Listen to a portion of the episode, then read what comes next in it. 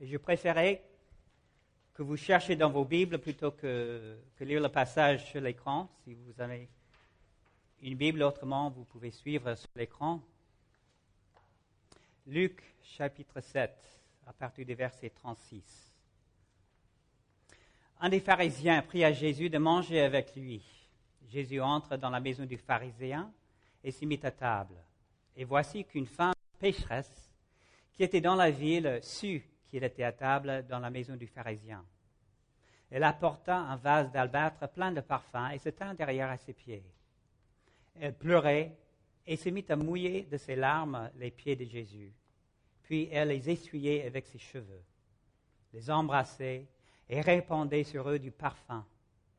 À cette vue, le pharisien qui l'avait invité dit en lui-même, Si cet homme était prophète, il saurait qui est la femme qui le touche et ce qu'elle est, une pécheresse. Bon, avant de continuer dans le passage, plusieurs questions nous euh, posent là. Alors, qui sont les pharisiens? Déjà, parce que ça figure euh, grandement dans le passage. Aussi, pourquoi le pharisien était tellement offusqué du fait que euh, Jésus s'est laissé toucher par cette femme. Et puis, comment, en fin de compte, cette femme aurait pu entrer librement dans, dans la maison du pharisien Simon? Alors, nous allons considérer euh, le contexte historique et immédiat du passage pour répondre à, certains, à certaines de ces questions. Vous savez que Jésus n'était pas parachuté euh, dans l'histoire humaine. Il y a euh, tout ce qui précède concernant lui dans l'Ancien Testament. Il est l'objet de l'accomplissement d'une myriade de promesses, de références, de prophéties. Il est en fait le centre et l'apogée de l'histoire humaine. Tout l'Ancien Testament se dirige vers son avant, son œuvre, voire son règne. Le Nouveau Testament suit le trame déjà fixé dans l'Ancien Testament. On ne peut comprendre le Nouveau Testament sans comprendre l'histoire de l'Ancien Testament, au, moins un minimum. Et en fait, euh, une petite pub, c'est ce qu'on fait dans le cours euh, La grande histoire de la Bible. Nous suivons la trace de cette histoire de Genèse jusqu'en Apocalypse et en septembre, nous reprenons avec la période intertestamentale. Et c'est à cela que nous allons euh, tout de suite pour trouver les réponses à certaines de nos questions. Pour comprendre ce passage, donc, il faut considérer, comme j'ai dit, le contexte historique et le contexte immédiat du passage. Alors, voyons si ça va marcher. Voilà le contexte historique donc nous parlons de la période intertestamentale qui comprend le temps entre la fin du récit de l'Ancien Testament et l'ouverture du Nouveau Testament. Et cette période est souvent appelée les 400 ans de silence. Le silence dont il est question ne se réfère pas à un manque d'activité dans le monde, mais plutôt à un hiatus, une pause euh, dans le récit biblique et dans la révélation prophétique. Mais Dieu continuait à œuvrer, bien sûr, pendant cette période, mais de manière moins visible. Il préparait les conditions sur terre pour la venue du Messie, promis, et pour l'expansion de, l'Évangile, la bonne nouvelle concernant sa personne et son œuvre. L'histoire de l'Ancien Testament a conclu avec l'exil babylonien, suivi par le retour des exilés en plusieurs vagues, et puis euh, par la reconstruction euh, du temple. Alors, ils avaient une espérance grandissante pour la venue du royaume de Dieu, fatigués par des siècles de subjugation aux mains des, dominateurs injustes, les Juifs espéraient de plus en plus que quelqu'un qui pouvait les libérer euh, de la domination, de l'oppression romaine. Ils détestaient tant cet empire et cette domination injuste. Il y avait plusieurs révoltes locales qui ont éclaté de temps en temps. En tout, il y avait une douzaine avec des leaders du type messianique qui ont essayé de conduire le peuple à la liberté. La Palestine était donc une terre fertile pour la rébellion pendant des siècles avant la venue de Jésus-Christ. Inévitablement, ces rébellions ont été écrasées de manière violente et cruelle.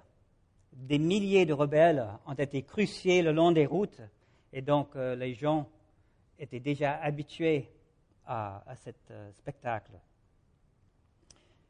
Le peuple languissait pour la restauration du royaume de Dieu avec un roi qui règne en Israël, un roi israélite qui règne en Israël. Voilà les situations dans lesquelles Jésus est né et a exercé son ministère. Alors, il y avait des perspectives différentes parce que les Juifs n'étaient pas d'accord sur les détails, c'est-à-dire comment le royaume apparaîtra, quand il apparaîtra, par qui il apparaîtra et comment vivre jusqu'à son apparition. Ces différences s'est déclinées dans les différents groupes de la société juive, principalement les Esséniens qui ont décidé de se retirer entièrement de la société. En fait, euh, la plupart vivaient dans le désert. Et si vous avez entendu des manuscrits de la mer morte, en fait, c'était des manuscrits euh, préservés, écrits et préservés par les Esséniens, parce qu'ils s'attachaient euh, fortement aux Écritures. Il y avait des Esséniens qui se sont retirés complètement. Il y avait des pharisiens.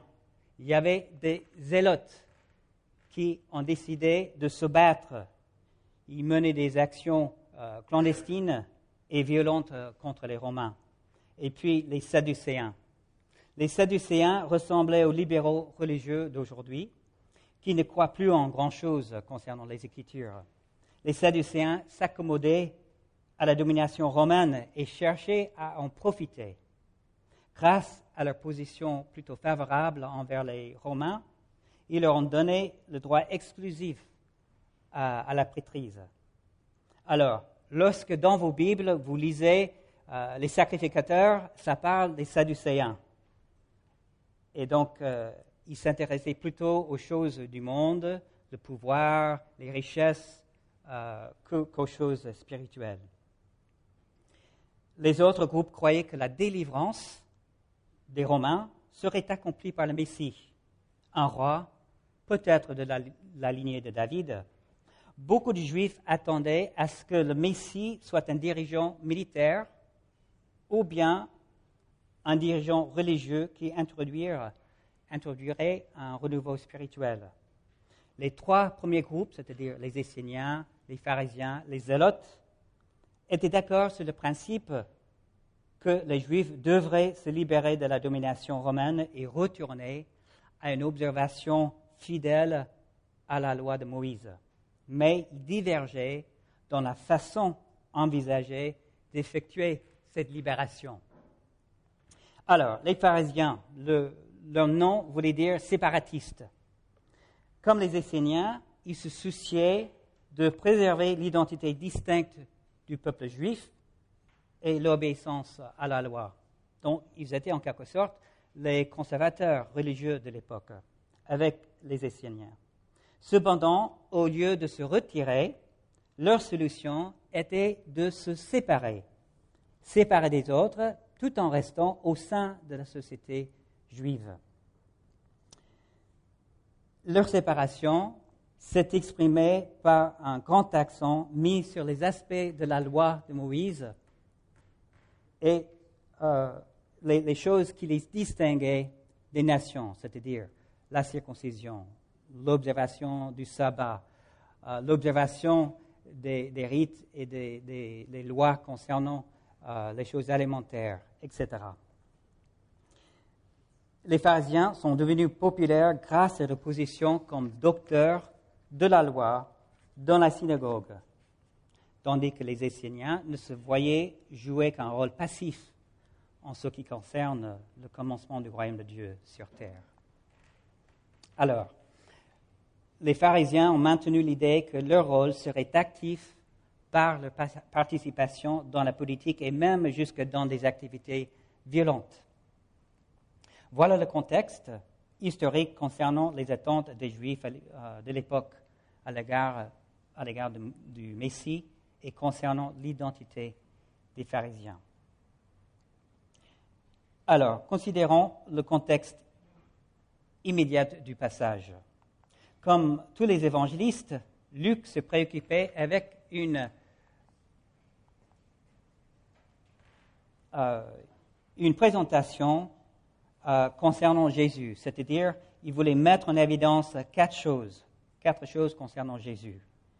Qu'il est le Messie promis dans l'Ancien Testament, qu'il est Dieu lui-même, qu'il est l'ami des pécheurs, et ça, touche de près notre texte, et que son enseignement contrastait avec celui des pharisiens. Alors, nous allons parcourir le texte qui précède le nôtre, donc euh, chercher le début de l'évangile de Luc. Il faut attacher les ceintures parce qu'on va aller vite et loin. Luc racontait le récit des naissances de Jésus et de Jean-Baptiste. Tous les deux dépeintent Jésus comme l'accomplissement des prophéties, euh, surtout Ésaïe 43 et 4. Et donc, comme le Messie, le fils de Dieu, le fils David, 3, euh, verset 32, et le fils d'Adam, 3, 38, au baptême de Jésus par Jean, le verset 3, 22, révèle la Trinité. Le Père, c'est-à-dire la voix, le Fils, Jésus, qui été baptisé, et le Saint-Esprit en forme de colombe, indiquant de manière frappante l'égalité de Jésus avec les autres membres de la divinité. Alors, la tentation au chapitre 4 manifeste Jésus comme le nouvel Adam, celui qui a été tenté, mais celui-ci était victorieux dans la tentation et sur Satan. Dans sa réponse à Satan en 4, verset 12, Jésus se déclare le Seigneur Dieu, très clairement. Suivant la tentation, ayant établi son statut comme le Messie de Dieu, saint et puissant, Jésus commence son ministère auprès des gens, commençant dans sa propre ville, qui est Nazareth. Alors, il est dans la synagogue, il proclame de nouveau son identité comme le Messie en inaugurant le temps messianique et le royaume de Dieu en lisant un passage très important de l'Ancien Testament, Ésaïe chapitre 61, les deux premiers versets. Donc, en le lisant et dans sa manière de le présenter, en fait, il offrait lui-même le salut. Au verset 18 à 19, 4 à 18 à 19, déclarant que c'est lui qui accomplit cette prophétie. 4, verset 21. Jésus a aussi surligné le rejet de sa personne par les Juifs, contrasté avec son acceptation par les païens, par les nations, au verset 22 à 27. Ce qui n'a pas plu aux Juifs. Comme nous avons déjà établi, les Juifs, surtout les pharisiens, attendaient l'arrivée de ce jour messianique. Mais au lieu d'accepter et d'adorer le Messie, ils l'ont rejeté et ont essayé de le précipiter d'un escarpement, au verset 28 à 30. Ainsi, préfigurant sa crucifixion aux mains des Juifs et son acceptation par les païens. Cependant, Jésus continue à manifester qu'il est le Messie par plusieurs moyens. Il domine sur les démons, 4, 31 à 37. Il domine sur les maladies, 4, 38 à 40. Il domine sur la nature dans l'affaire de la pêche miraculeuse, qui se trouve au chapitre 5, les 11 premiers versets. Par son interaction avec les pharisiens et cette question des démons, Luc glisse dans le texte deux éléments ironiques. Premièrement, en contraste avec le rejet par les pharisiens de la déclaration de Jésus comme le Messie, les démons, les démons le reconnaissent en tant que tel. Regardez 4, 34 et verset 41. À deux reprises, les démons déclarent Jésus comme le Messie, comme Dieu lui-même. Deuxièmement, deuxième ironie, le démoniaque, c'est-à-dire l'homme possédé par un démon, se trouvait où? Dans la synagogue. Le lieu sanctifié, le lieu euh, privilégié par les pharisiens. Sa présence indiquait l'impureté du lieu et aussi en contraste avec le pouvoir de Christ, l'impuissance spirituelle des pharisiens face au mal. Dans l'histoire de la pêche miraculeuse, Luc veut montrer à ses lecteurs que, à l'encontre des pharisiens qui se séparaient des gens impurs, Jésus les cherchait et les coudoyait. Il a cherché comme ses disciples des gens de couche plutôt de, de couche sociale plutôt basse, comme Pierre qui, à la vue de ce miracle, déclare, chapitre 5, verset 8, Seigneur, éloigne de moi parce que je suis un homme pécheur. C'est aussi le cas avec les lépreux, les parias de la société, que Jésus a non seulement guéri, mais même a touché. 5, 12 à 15. Continuons la manifestation de son identité comme le Messie, comme Dieu lui-même. Jésus guérit un paralytique en présence de beaucoup de pharisiens et de docteurs de la loi qui se sont rassemblés pour en fait critiquer Jésus. Mais avant de le guérir, il prononce le pardon de ses péchés. Et les dirigeants religieux ont été offusqués. 5.21. Concluant que Jésus blasphème parce que c'est Dieu seul qui peut pardonner, bien sûr. Une fois de plus, Jésus démontre sa divinité par deux choses. Bon, déjà par le pardon des péchés, mais aussi par sa connaissance des pensées des dirigeants religieux avant qu'elles soient exprimé. 5, 22. Les résultats Les dirigeants religieux boudent, mais les gens communs glorifient Dieu. 5, 25 à 26. Luc reprend le thème de l'acceptation des pécheurs par Jésus au 5, versets 37 à 39, 27 à 39. Il appelle Lévi, le piaget, à devenir son disciple, puis participe à une grande fête assistée par une foule nombreuse de péagers et d'autres personnes de mauvaise réputation. 5.29. Les péagers étaient aussi des parieurs comme, considérés comme des traîtres à cause de leur collaboration avec les Romains. Il faut comprendre qu'à l'époque, on ne mangeait pas avec n'importe qui. Manger avec quelqu'un voulait dire l'acceptation de la personne, du caractère, des activités de la personne. Alors, les pharisiens éviter scrupuleusement de tels gens, des péagers, etc.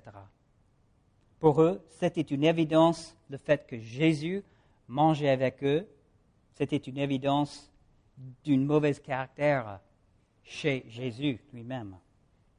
Mais Jésus les a coupés en deux par sa réponse 5, 31 et 32.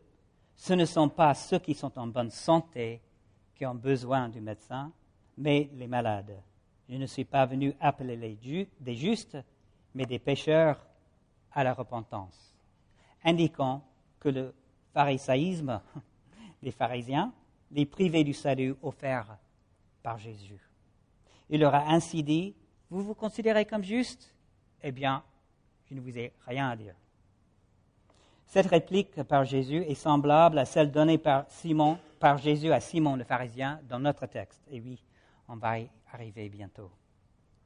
Le chapitre 6 s'ouvre avec deux récits concernant les incidents qui ont eu lieu le jour du sabbat. Les disciples, en passant par un champ de blé, en ont croqué des épis.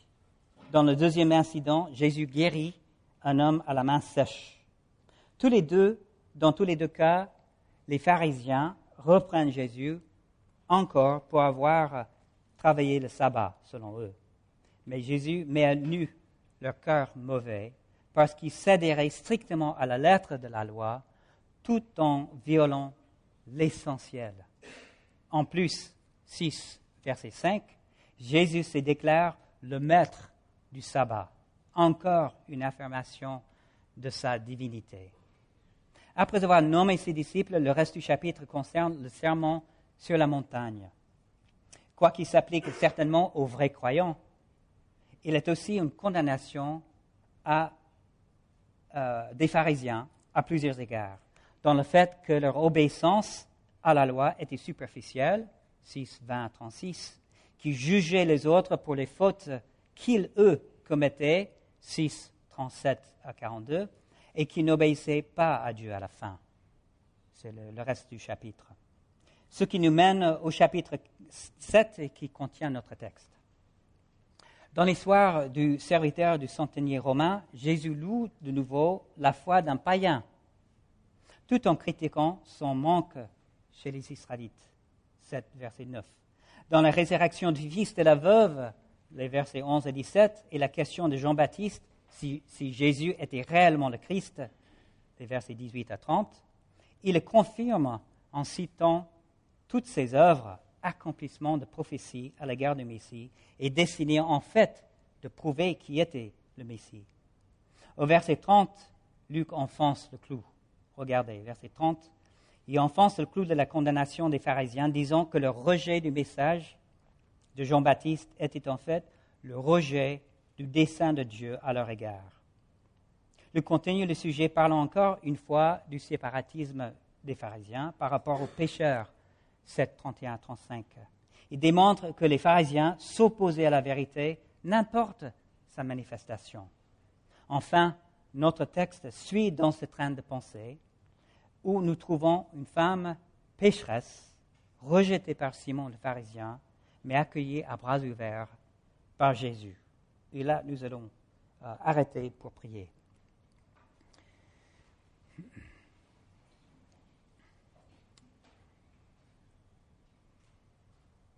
Seigneur, merci pour tout ce qui a précédé dans euh, ce culte, pour nous préparer les cœurs pour accepter ce message de ta part, ce passage euh, tellement sérieux, mais aussi joyeux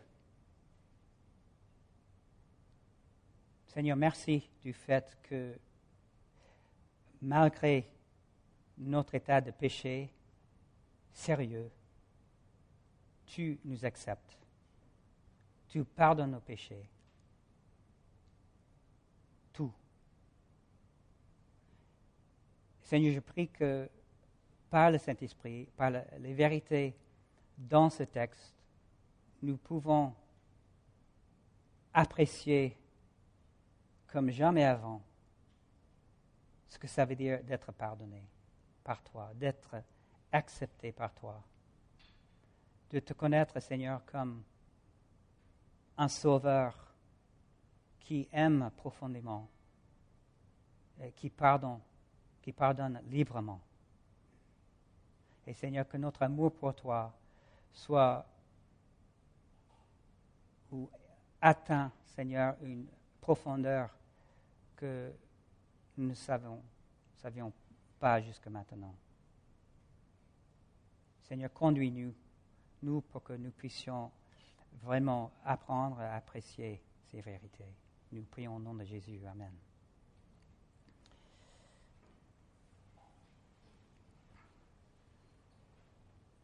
Alors, en faisant ce résumé du contexte de l'évangile de Luc jusqu'à ce passage, nous avons répondu à une de nos questions posées au début pourquoi le pharisien était-il offusqué par le fait que Jésus s'est laissé toucher par cette femme?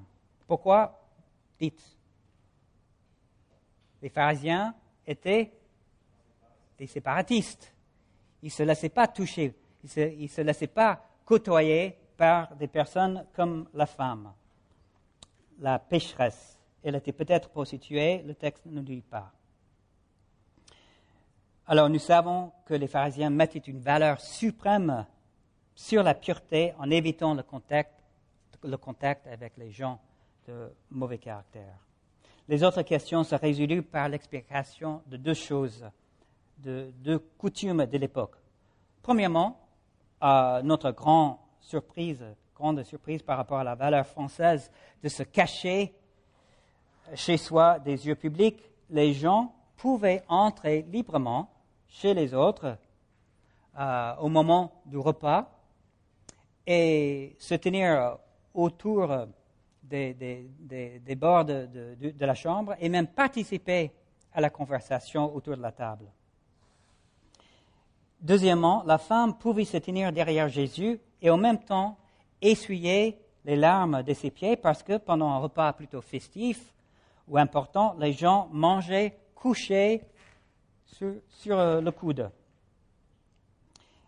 appuyant sur le coude. Les pieds étaient alors élevés et exposés.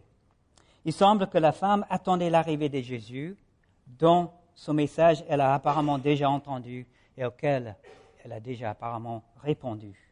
Le fait qu'elle osait entrer chez Simon le pharisien, elle savait bien sûr son rejet de sa personne, ça indique sa détermination, la détermination de la part de la femme de voir Jésus et de loindre de son parfum comme une marque de l'honneur et de l'adoration qu'elle désirait manifester envers son Sauveur. En oindre normalement la tête. Alors, il semble que ses émotions ont pris le dessus lorsqu'elle a oint les pieds de Jésus. Peut-être elle n'osait pas s'approcher de sa tête. En tout cas, il est évident que ses sentiments étaient très forts et que c'est autour de cela que l'histoire tourne dans un effet réciproque entre son affection chaleureuse et la froideur de la part de Simon, le pharisien. De sa part, Simon suppose deux choses.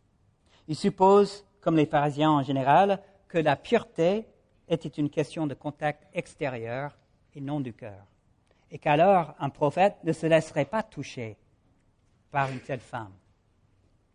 Il suppose aussi que Jésus ignorait la réputation de la femme. Mais Simon se trompait sur tous les deux, tous les deux suppositions. Jésus connaissait non seulement la réputation de la femme, mais aussi les pensées intimes de Simon lui-même.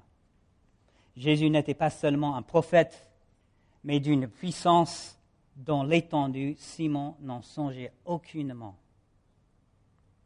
Alors, nous allons lire le reste du chapitre de, ce texte. Luc 7, donc euh, à partir du verset 40. Jésus prit la parole et lui dit, Simon, j'ai quelque chose à te dire. Maître, parle, répondit-il. Un créancier avait deux débiteurs. L'un devait, devait 500 deniers et l'autre 50.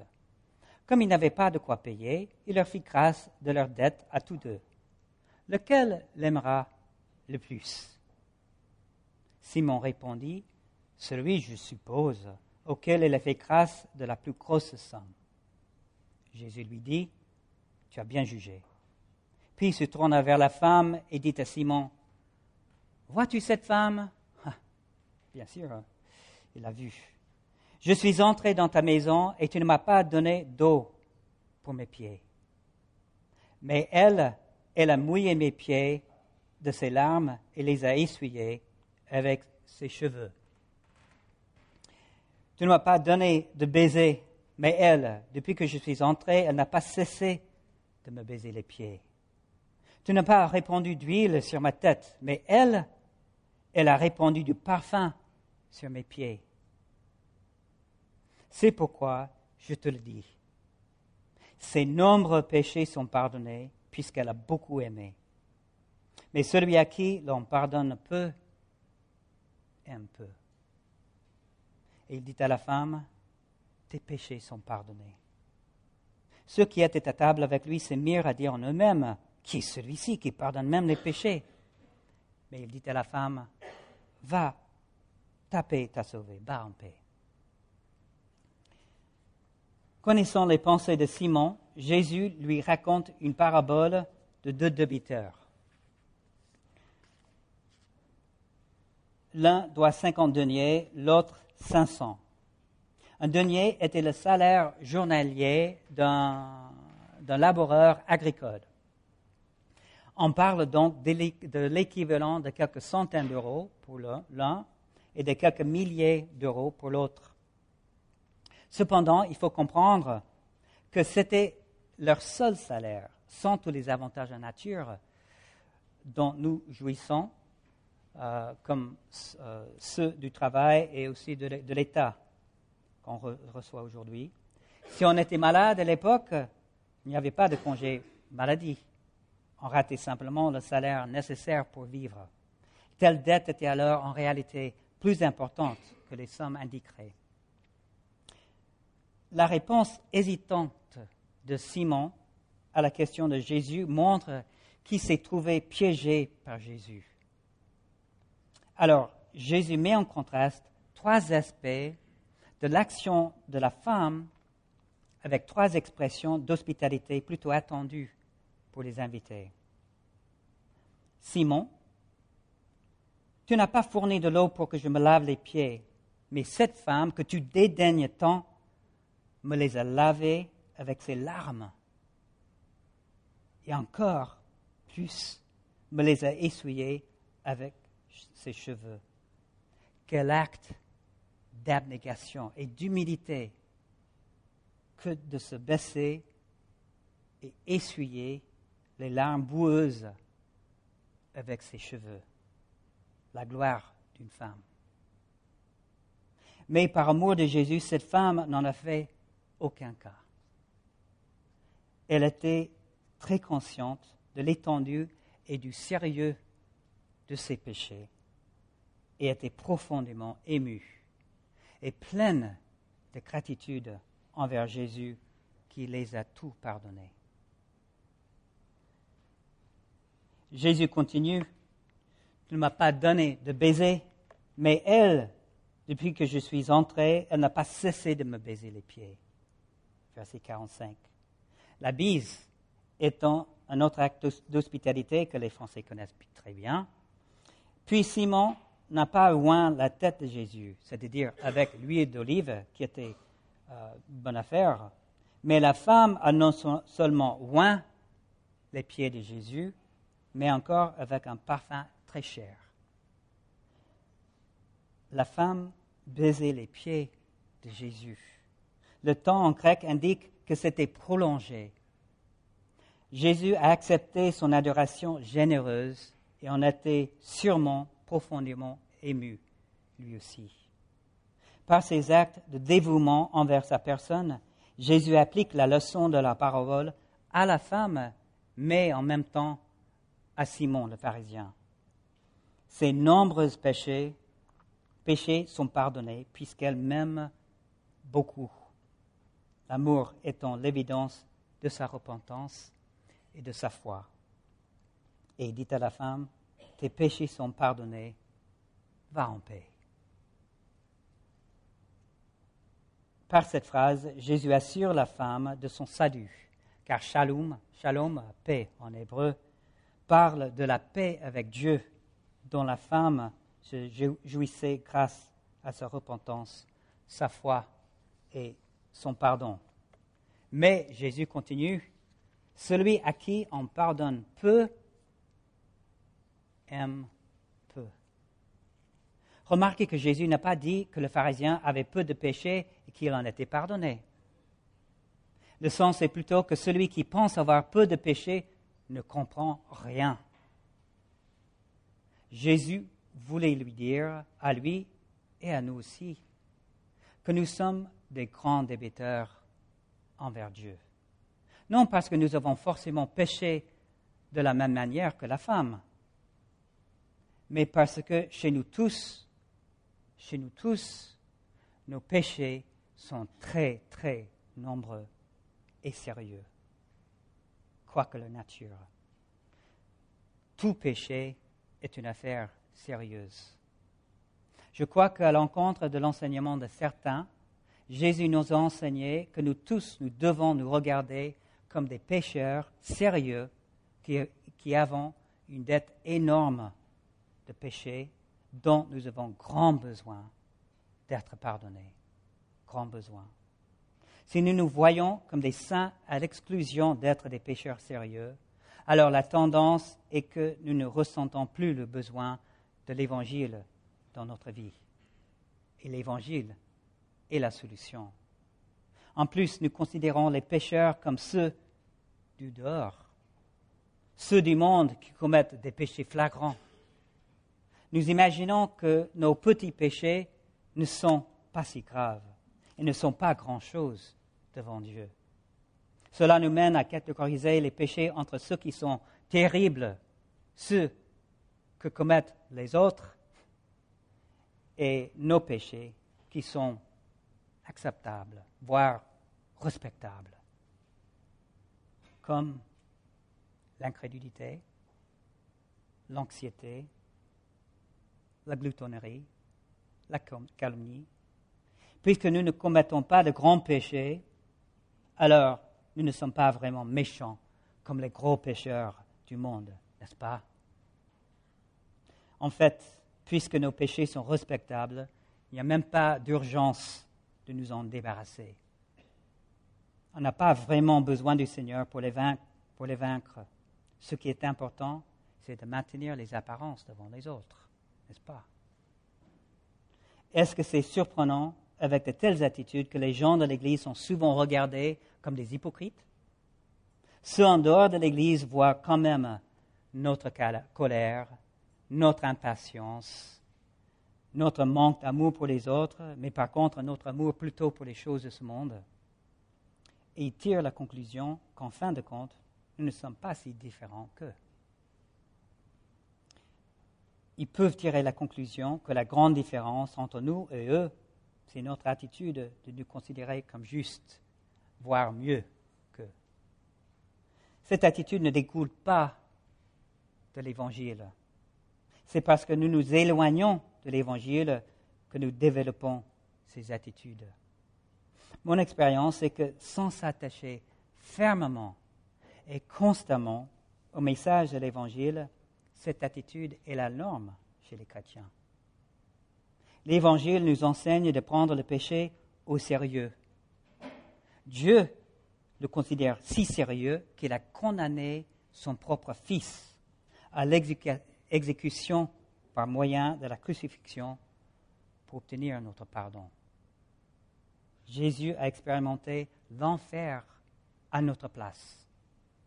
Et nous Prenons-nous le péché avec légèreté De l'autre côté, Simon a exprimé une réaction opposée à celle de la femme.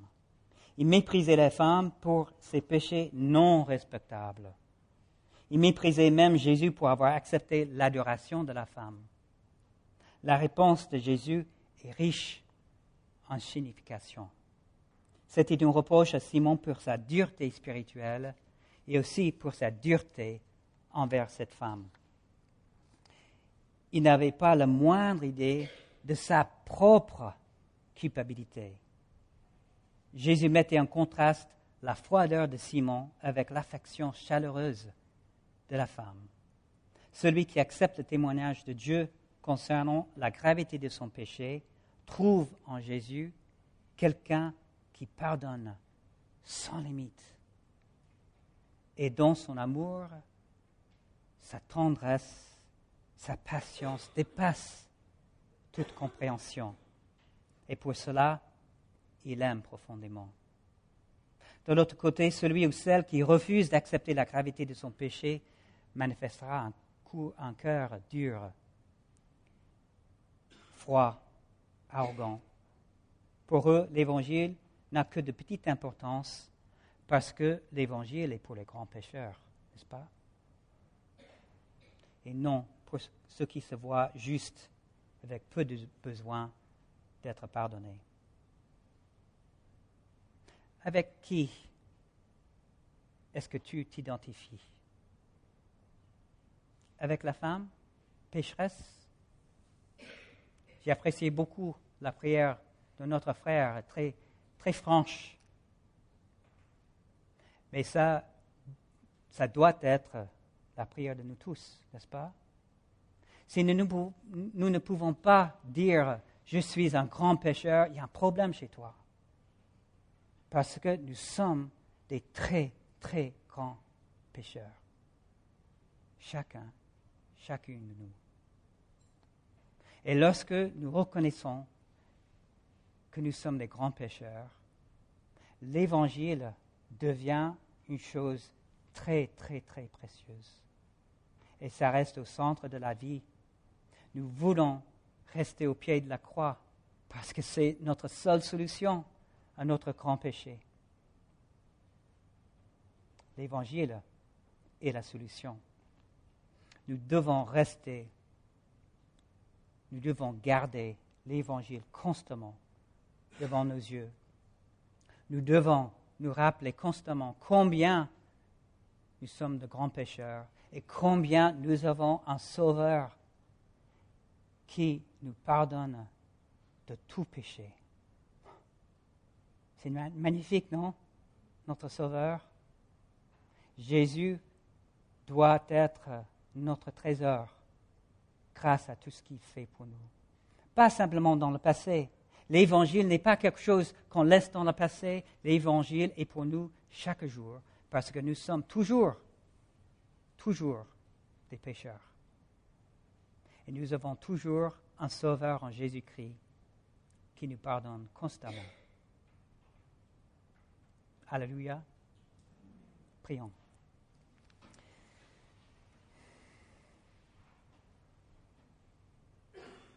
Qu'est-ce qu'on peut dire, Seigneur, devant nos péchés? Nous n'avons aucune excuse, euh, aucune excuse, Seigneur, pour, euh, pour notre manque de fidélité, pour euh, toutes les façons, les façons multiples dont nous, nous péchons constamment. Seigneur, la seule chose pour nous, c'est de de retourner à la croix et de réaliser combien nous en avons besoin. Seigneur, la, croix est une chose très précieuse lorsque nous nous rendons compte de la, la grandeur de nos péchés et du fait que le sacrifice de Jésus à la croix est la seule, seule solution pour éviter ta colère, pour éviter ton jugement et la punition éternelle à l'enfer. Seigneur, que l'Évangile et que Jésus lui-même soient notre trésor maintenant et désormais. Nous prions en son nom. Amen.